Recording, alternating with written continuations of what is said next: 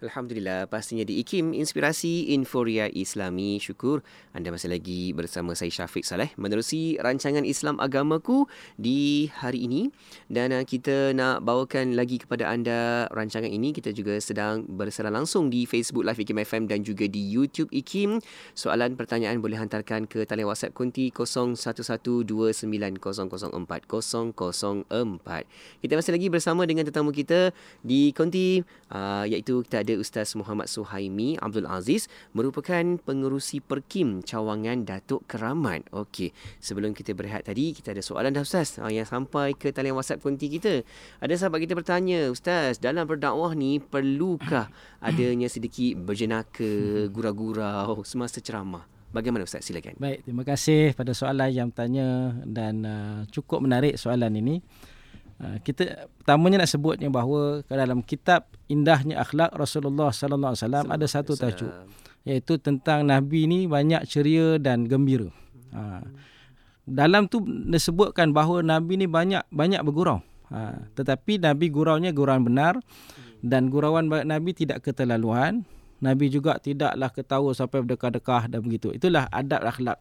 Jadi dalam soal dakwah ni, dakwah ni kita tengok di akhir hujung ni apa dia matlamat dia kita nak ajak manusia kepada kepada Islam kepada Allah Subhanahu taala ha, jadi bila sampai matlamat itu cara pula kena ikut cara syariat dia tak boleh sembrono aja tak kisahlah guna pendekatan apa kita hari ni dalam konti saya bercakap Ustaz Syafiq dia mainkan bukan setakat bercakap dia juga memainkan lagu. Lagu juga lagu dakwah. Kan? Lagu itu juga adalah dakwah.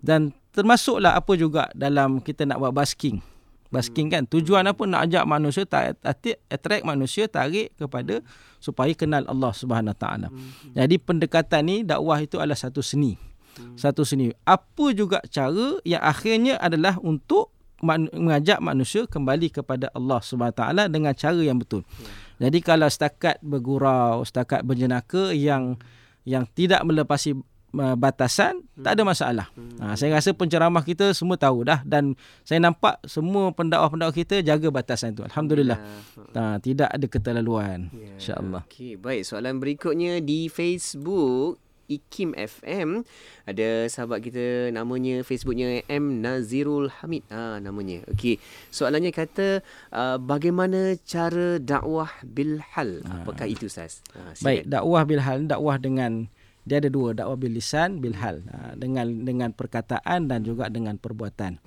Yang kita bincang ini ada awal bil hal iaitu dengan dengan perka, dengan perbuatan kita dengan akhlak kita dengan kesantunan kita dengan kebaikan dan kebajikan yang kita bawa. Itulah dakwah bil hal yang kita buat. Tanpa perlu berkata-kata kepada orang. Cukup dengan ekspresi wajah kita cukup dengan ekspresi tubuh badan kita dan juga tindakan-tindakan kita. Contoh contoh kita kata uh, kejujuran kita kejujuran kita dalam tindakan itu juga adalah dakwah hal secara langsung dan secara tidak langsung. Sebab Nabi SAW menyebut la takiram minal ma'ruf fi syai'an walau an talqa akhakan bijuat talqin. Jangan kamu pandang remeh apa juga kebaikan yang kamu buat. Itu dakwah.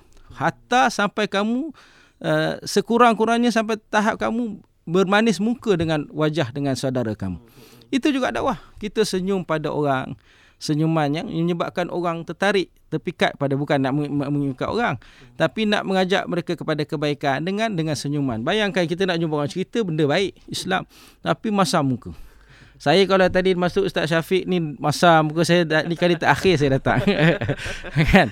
Ha, tapi dia datang dengan sambutannya Allah, dengan baik dengan ramahnya masya-Allah. Rasa nak tiap-tiap hari datang sini. Allah Ustaz.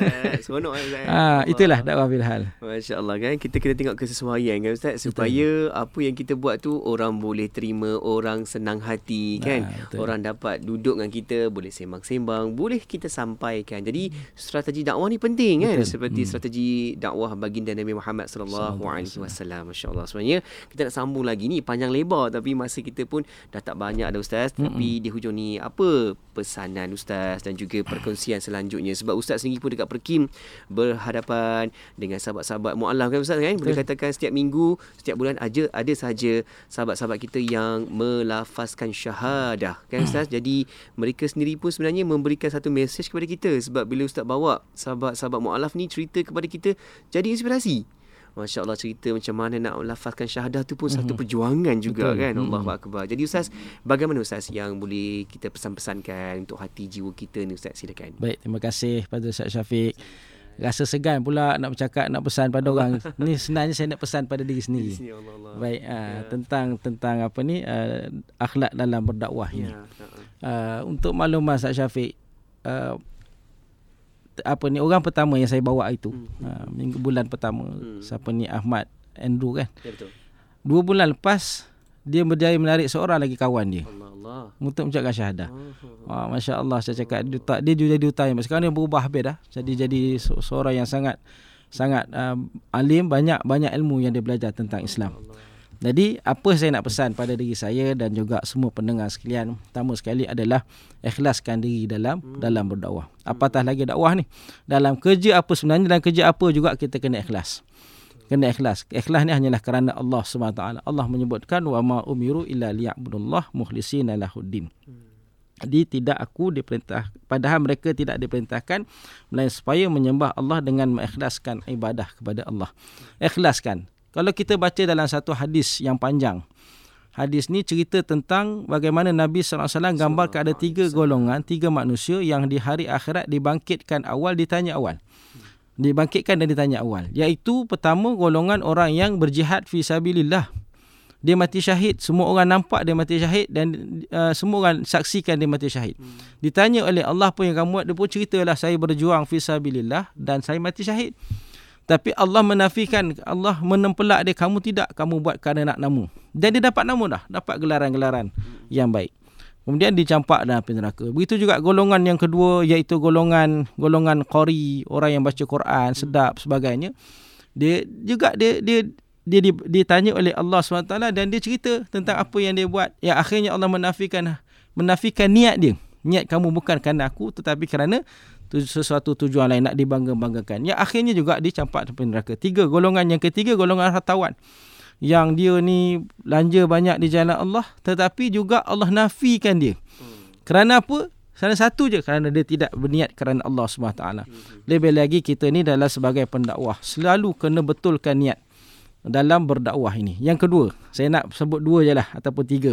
Yang kedua, sabarkan diri dalam dalam berdakwah. Hmm hasilnya bukan kita nampak sekarang tapi hasilnya mungkin akan datang kan? Dia bukan dia bukan uh, kita dapat sekarang. Mungkin pendakwah lain yang dapat hasilnya.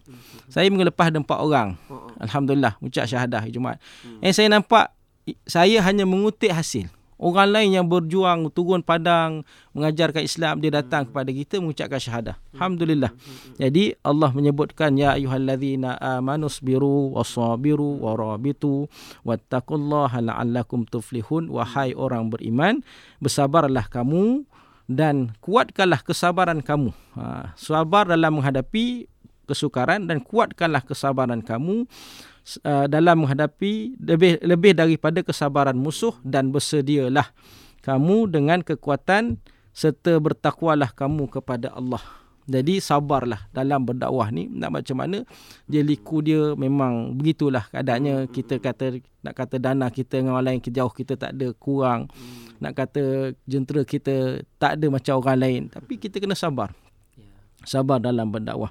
Dan yang ketiga ialah kuatkan hubungan kita kepada Allah Subhanahu Wa Taala bangun malam qiyamul lail uh, tahajud mohon mohon kepada Allah.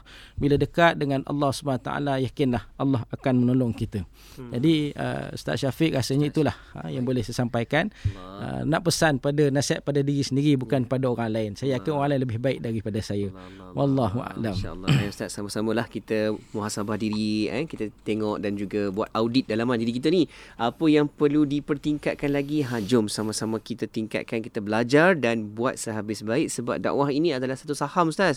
Macam ustaz cakap tadi bila uh, ada je sahabat mualaf datang kepada perkim katanya untuk lafazkan syahadah mungkin juga kerja-kerja dakwah oleh orang lain yang terkesan dengan uh, sahabat-sahabat kita ni datang dekat kita kan. Ha masya-Allah mana tahu kalau kita buat dakwah untuk orang lain kata-kata yang baik-baik kita sampaikan tu orang terkesan dapat pahala ustaz. kan? Dia boleh jadi saham akhirat pula nanti sebab dia pun menggunakan perkara baik yang kita sebarkan. Masya-Allah. Insya-Allah moga baik-baik dan kita jadikanlah sebagai satu uh, amalan kita ni untuk laksanakan kerja-kerja dakwah ni untuk kita semua insya-Allah. Insya baik ustaz, sehingga waktu ni saja pertemuan kita. Jumpa lagi untuk uh, siaran kita yang akan datang ustaz. Jaga diri baik-baik ustaz nah. Alhamdulillah. Okey. Assalamualaikum. Waalaikumsalam warahmatullahi wabarakatuh.